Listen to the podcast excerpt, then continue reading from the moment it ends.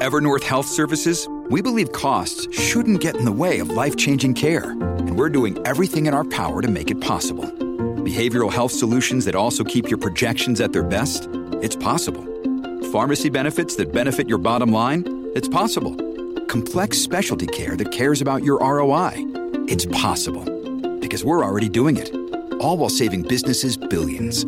That's Wonder made possible. Learn more at evernorth.com/wonder.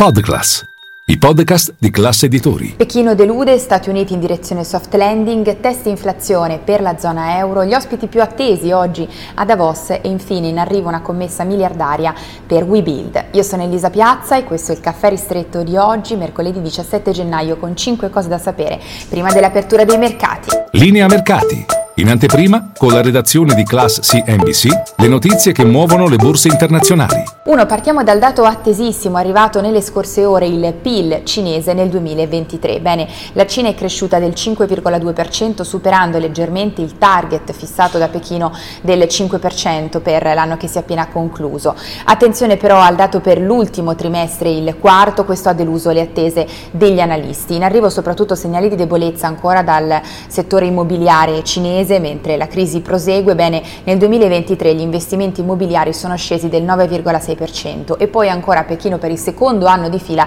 ha registrato un calo demografico.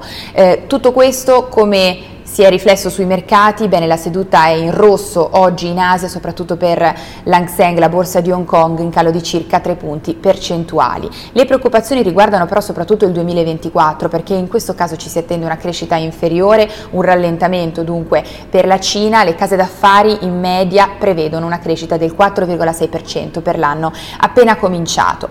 E poi due, ci spostiamo negli Stati Uniti, oggi in arrivo le vendite al dettaglio per il mese di dicembre, dunque sotto i riflettori c'è lo stato di salute del consumatore americano, un'indicazione, un ulteriore indizio sullo scenario meno di soft landing, di atterraggio morbido dell'economia statunitense dopo la stretta monetaria particolarmente aggressiva. Intanto ha frenato gli entusiasmi Christopher Waller, governatore della Fed, in arrivo, tagli sì, ma ad un ritmo più lento rispetto alle attese di Wall Street.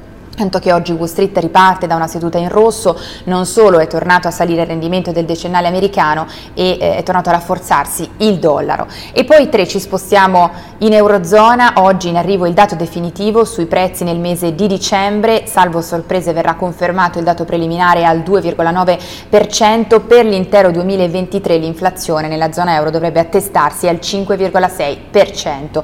E poi quattro ci spostiamo a Davos dove prosegue il World Economic Forum e tra gli ospiti più attesi, protagonisti più attesi di oggi, Christine Lagarde, mentre anche tra le Alpi svizzere è andata in scena la solita dialettica Falchi contro Colombe. Staremo a vedere da che parte si schiererà, si schiererà la Presidente e tra gli ospiti più attesi oggi anche il fondatore di OpenAI, padre di ChatGPT, Sam Altman. 5. Concludiamo con WeBuild, titolo da seguire attentamente oggi in avvio di seduta perché sarebbe in arrivo, manca ancora l'ufficialità, una maxi commessa ultramiliardaria dall'Arabia Saudita, pensate potrebbe valere tra i 4 e i 5 miliardi di euro.